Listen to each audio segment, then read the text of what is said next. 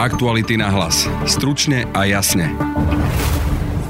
Investigatívny tým webu Aktuality.sk upozornil na ďalší prípad Mariana Kočnera s podobnou schémou ako v Technopole. Dlhý voči Petrimexu chcel Kočner splácať BMWčkami, vysvetlí reportér Peter Sabo. Tie auta mali mať hodnotu približne 2 miliónov korún, takže asi nesplatil kompletne celý dlh. Československo chcelo more, aj Budapešť. Budete počuť historika Jakuba Drábika. Hovoriť o nejakom utlačaní Slovákov je, je absurdné. Slováci zažili vlastne po prvej stej vojne v Československu absolútny kultúrny rozvoj. Vítajte pri počúvaní piatkového podcastu. Moje meno je Peter Hanák.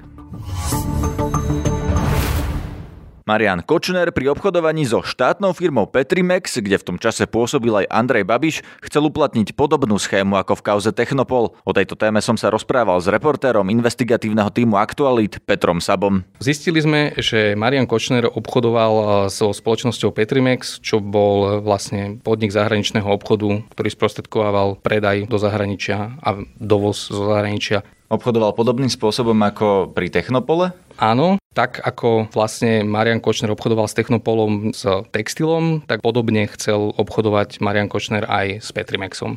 Čo boli tie spoločné znaky? Čím sa tie prípady podobajú? Podobajú sa tým, že v prípade Technopolu vieme o tom, že Marian Kočner obchodoval približne v objemoch 120 miliónov korún. V prípade Petrimexu z tých dokumentov, ktoré máme k dispozícii, vieme dokázať, že tvrdil, že bude ten obrad v objeme 160 miliónov korún. A tiež to malo byť s textilom?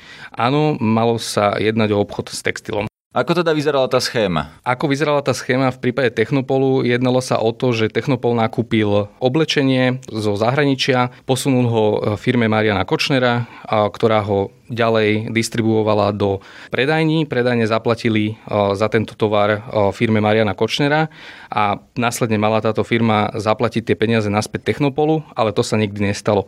Marian Kočner tie peniaze postupne v hotovosti vybral z účtov firmy a následne tú firmu prepísal na bieleho konia. Ten biely koň ešte žije? To nevieme. Z uznesenia prokurátora vieme len toľko, že tento biely kôň sa stratil. Nevedeli ho nájsť policajti v tých 90. rokoch. A kto to je? Je to Tibor Líška.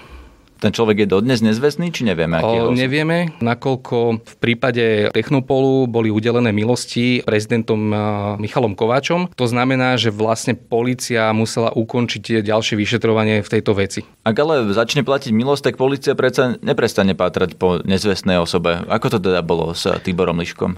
V prípade Tibora Líšku pravdepodobne nikto nenahlásil nezvestnosť, ale patrilo sa po ňom len v súvislosti s prípadom ohľadne Technopolu. To znamená, ako náhle prišla milosť do platnosti, tak policia prestala pátrať po Tiborovi Líškovi. Takže nevieme, či tento biely kôň ešte žije, alebo či je nezvestný, alebo čo s ním je. Či je to napríklad nejaký bezdomovec, alebo nejaký človek, ktorý reálne figuroval v nejakých firmách. Bohužiaľ, z verejne dostupných zdrojov sa nám nepodarilo nájsť žiadne informácie o Tiborovi Líškovi. A čo teda Petrimex? Čo má spoločné s Technopolom? Ešte teda okrem, okrem toho, že to išla podobná suma, obchod s textilom, je tam ešte nejaká iná podobnosť? Napríklad ten dlh, že Marian Kočner niekomu nezaplatil za to, za čo mu mal zaplatiť? V prípade Petrimexu vieme o tom, že vznikli dlhy po tomto spoločnom obchodovaní približne o výške 8 miliónov korún a vieme toľko, že Marian Kočner ich chcel splácať prostredníctvom aut BMW. Čo to znamená, že prostredníctvom aut BMW? Ako si to máme predstaviť? Marian Kočner ponúkol dve vozidla BMW tejto firme, aby ich mohla používať, aby ich mohla vlastniť. Tým splatil svoj dlh voči Petrimexu? To nevieme povedať. Vieme len toľko, že tie auta mali mať hodnotu približne 2 miliónov korún, takže asi nesplatil kompletne celý dlh, ale nevieme, aké boli konkrétne dohody. Poznáme nejaké známe mená nejakých ďalších ľudí, ktorí boli s Marianom Kočnerom v tomto biznise v Petrimexe? Lebo vieme, že Petrimex v tom čase to bol aj Andrej Babiš. Poznali sa, alebo vyskytuje sa tam ešte niekto iný? Andrej Babiš pravdepodobne meno Mariana Kočnera vtedy mohol poznať, pretože tie veci sa preberali na tých poradách, ale pravdepodobne Andrej Babiš nekomunikoval priamo s Marianom Kočnerom. Takisto v tej dobe bol v Petrimexe aj Alexej Beliajev. No ale najzaujímavejšia osoba je to, že vlastne tú spoločnú firmu Mariana Kočnera a Petrimexu takisto zakladal Stanislav Plutko, čo je jeden z developerov komplexu Bonaparte. Prečo je to dôležité, že títo ľudia sa vyskytujú v rovnakých firmách? Je to zaujímavé z toho dôvodu, že Marian Kočner vlastnil byt v komplexe Bonaparte Tento byt bol susediaci s bytom, v ktorom teraz býva Robert Fico. Okrem toho, tento pán Stanislav Plutko, ktorý teda bol v tej spoločnej firme s Marianom Kočnerom, je v ďalších spoločných firmách s Ladislavou Baštrnákom a ďalšími ľuďmi, ktorí sa okolo Ladislava Baštrnáka pohybujú. Takže títo ľudia sa vlastne poznajú už eh, od začiatku 90. rokov. Dá sa to tak povedať. Kauza Technopol v 90. rokoch skončila milosťou prezidenta Kováča voči svojmu synovi aj voči Marianovi Kočnerovi. Ako k tej milosti Marian Kočner prišiel? V prípade Technopolu z 90. rokov musíme hovoriť o dvoch separátnych kauzách, pretože v jednej kauze, to je tá kauza s Michalom Kováčom mladším, do ktorej bol Michal Kováč spolu s Marianom Kočnerom zatiahnutý výpovedou Petra Krylova, ale okrem toho Marian Kočner mal ešte druhú kauzu v Technopole a to je práve tých spomínaných stratených 120 miliónov korún, ktoré sa vlastne nikdy nenašli a on dostal tú milosť aj na tento prípad. To znamená, že vlastne ako keby v tej milosti sú spojené dva odlišné prípady a tým pádom Marian Kočner vlastne z toho vyšiel veľmi dobre. Takže tá milosť v kauze Technopol vlastne omilostila Kováča mladšieho s Kočnerom v jednej veci, ale zároveň omilostila Kočnera aj v prípade, v ktorom zrejme Kočner prišiel k 120 miliónom korún? Je to možné, že to tak bolo. My nevieme teraz 100% dokázať, že to tak bolo, pretože tak ako som povedal, to trestné stíhanie bolo ukončené, takže policia to nikdy nemohla došetriť. Spisy mali byť skartované, to znamená, že naozaj je veľmi ťažké sa k tomu teraz vrátiť. Tento víkend je 100 rokov od vzniku Československa, ktoré po prvej svetovej vojne vzniklo na troskách Rakúsko-Uhorska. Česko a Slovensko boli v tom čase úplne iný svet ako dnes. Historik zo Slovenskej akadémie vied Jakub Drábik. V Československu v prvej republike sa jazdilo na cestách vľavo, nie vpravo ako dnes. A potom v roku 1939 sa to až zmenilo na vlastne ten pravý systém, ktorý používame dodnes. Oveľa zásadnejšie boli asi sociálne a politické zmeny, ktoré v Československu nastali. Napríklad sa zaviedol zavedla sa 8-hodinová pracovná doba, ktorú máme dodnes. Ženy získali vlastne volebné právo po, prvý, po prvýkrát v Československu a Československo bolo jedno z prvých krajín, kde ženy mali volebné právo. E, napríklad francúzsky alebo maďarky si museli počkať až na obdobie po druhej svetovej vojne, takže som to naozaj bolo Československo progresívne. Československo bolo vlastne po prvej svetovej vojne hospodárskou veľmocou. V, ešte v začiatkom 20. rokov bola naša ekonomika a hospodárstvo o mnoho silnejšie než napríklad nemecké, e, Rakúsko, Holandsko Holandsko boli ďaleko, ďaleko za nami. E, ešte v roku 1934 sme boli desiatou najvyspelejšou ekonomikou sveta a vlastne o to všetko sme prišli až e, čiastočne kvôli druhej svetovej vojne a z väčšej časti e, vlastne takým tým šarlatánstvom, nekompetenciou a zlým plánovaním komunistického režimu. Po prvej svetovej vojne bola diskusia o tom, akú úlohu zohrá Bratislava v dejinách Československa. Čo bola tá diskusia, alebo približme si to, ako tá diskusia vyzerala. Spočiatku sa celkom nevedelo, čo bude hlavné mesto e, Slovenska. E, uvažovalo sa o štyroch mestách, uvažovalo sa o Martine, Nitre, Žiline a Bratislave. Nakoniec to e, vlastne vyhrala tento súboj Bratislava jednak kvôli počtu obyvateľov, bola najväčšou z týchto miest, mala asi 80 tisíc obyvateľov. Nie nepodstatnou vecou bolo tiež to, že tu bol dostatok budov, do ktorých sa mohli československé úrady nové nasťahovať. E, ešte je zaujímavosťou vlastne, že sa nevždy Bratislava volala Bratislava, volala sa vždy Prešporok a tesne po prvej svetovej vojne sa uvažovalo, že sa bude volať Wilsonovo mesto na počest amerického prezidenta Woodrowa Wilsona. Prečo? My sme ako Čechoslováci Woodrow Wilsonovi bol veľmi vďační vôbec za tú republiku, považovali za jedného z kľúčových politikov, ktorý umožnil vôbec vznik Československa. Sú známe tie jeho, tých jeho 14 bodov, jedný z nich bolo právo národov na seba určenie, na základe ktorého vôbec my sme vytvorili vlastne republiku a nad tým sme argumentovali, že Československo by malo vzniknúť, pretože Čechoslováci majú právo na seba určenie. Ak by bolo Wilsonovo, bolo by stále súčasťou Československa, alebo sa uvažovalo aj o tom, že Bratislava bude po rozpade Rakúsko-Uhorska patriť niekam inám. Chvíľu boli dokonca plány na to, že to bude slobodné mesto. To ale naša politická reprezentácia nikdy nechcela e, prijať. My sme vždy trvali na tom, že Bratislava musí byť súčasťou e, Československa. Naopak sme ešte žiadali e, územia navyše v okolí Bratislavy.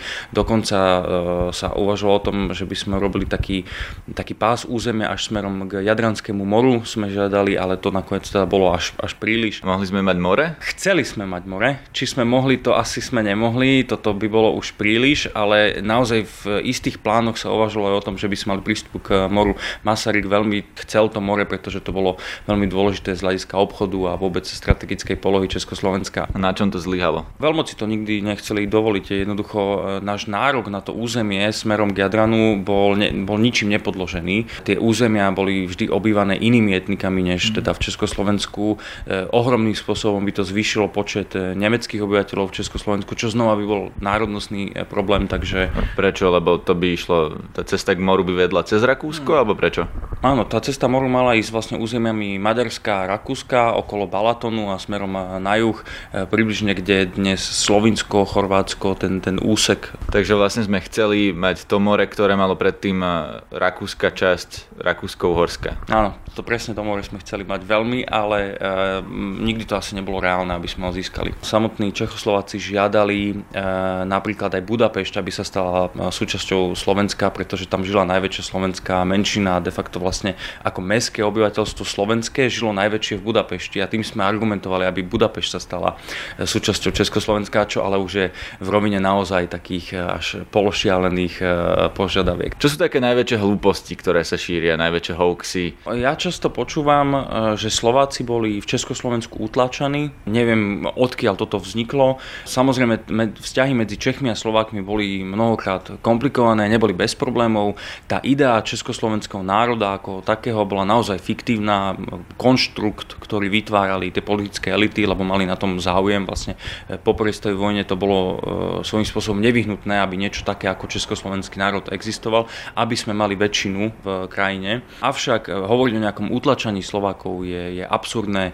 Slováci začali, zažili vlastne po prvej tej vojne v Československu absolútny kultúrny rozvoj. E, pred prvou vojnou sa môžeme baviť o slovenskej inteligencii, e, napočítame ju doslova na stovkách ľudí, a tým myslím úradníkov, vzdelancov, farárov a, a podobne. Po prvej tej vojne nastal obrovský rozmach e, v tejto oblasti. Postavila sa sieť škôl, sieť knižníc. Pred prvou svetovou vojnou možno, možno až tretina Slovákov nevedela čítať a písať. Toto sa v Československu úplne eliminovalo za 20 rokov. Bola založená Univerzita Komenského. Nestalo by sa toto, že by Slováci mali viac vzdelania, práva pre ženy a podobne aj tak, aj keby nebolo Československo, lebo to, bolo, to bol vývoj v Európe? Uh, myslím, že sú prehnané také tie, takéto strašenie, že Slováci by v nejakom Maďarsku, ak by teda zostali, že by zanikli. Slovákov boli takmer 2 milióny, jednoducho to je etnikum, ktoré nezanikne, ale pravdepodobne by to mali o mnoho ťažšie vôbec so svojou kultúrnou existenciou, teda vieme o maďarizácii z predprvej vojny, kde naozaj potlačila tie, ten slovenský element a toto by pravdepodobne v istej miere pokračovalo aj po prvej vojne, ak by sme zostali súčasťou Maďarska.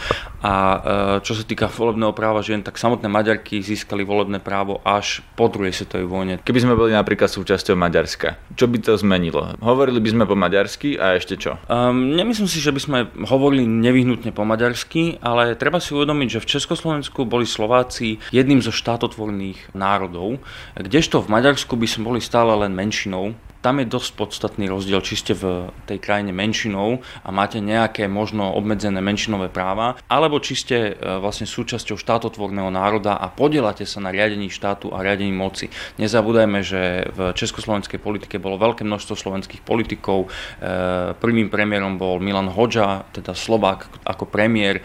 Mali sme svoje strany, mali sme svoje zastúpenie a naozaj sme sa podielali na rozhodovaní v republike. Toto v Maďarsku neviem do akej miery miery by bolo možné, ale určite nie do takej miery, ako to bolo v Československu. To je na dnes všetko. Počúvajte nás opäť v pondelok a prihláste sa na odber cez Spotify, Podbean, Soundcloud, Google Podcasts alebo iTunes. Na dnešnom podcaste spolupracovali Petra Mikulajčíková, Denisa Hopková a Peter Sabo. Moje meno je Peter Hanák. Aktuality na hlas. Stručne a jasne.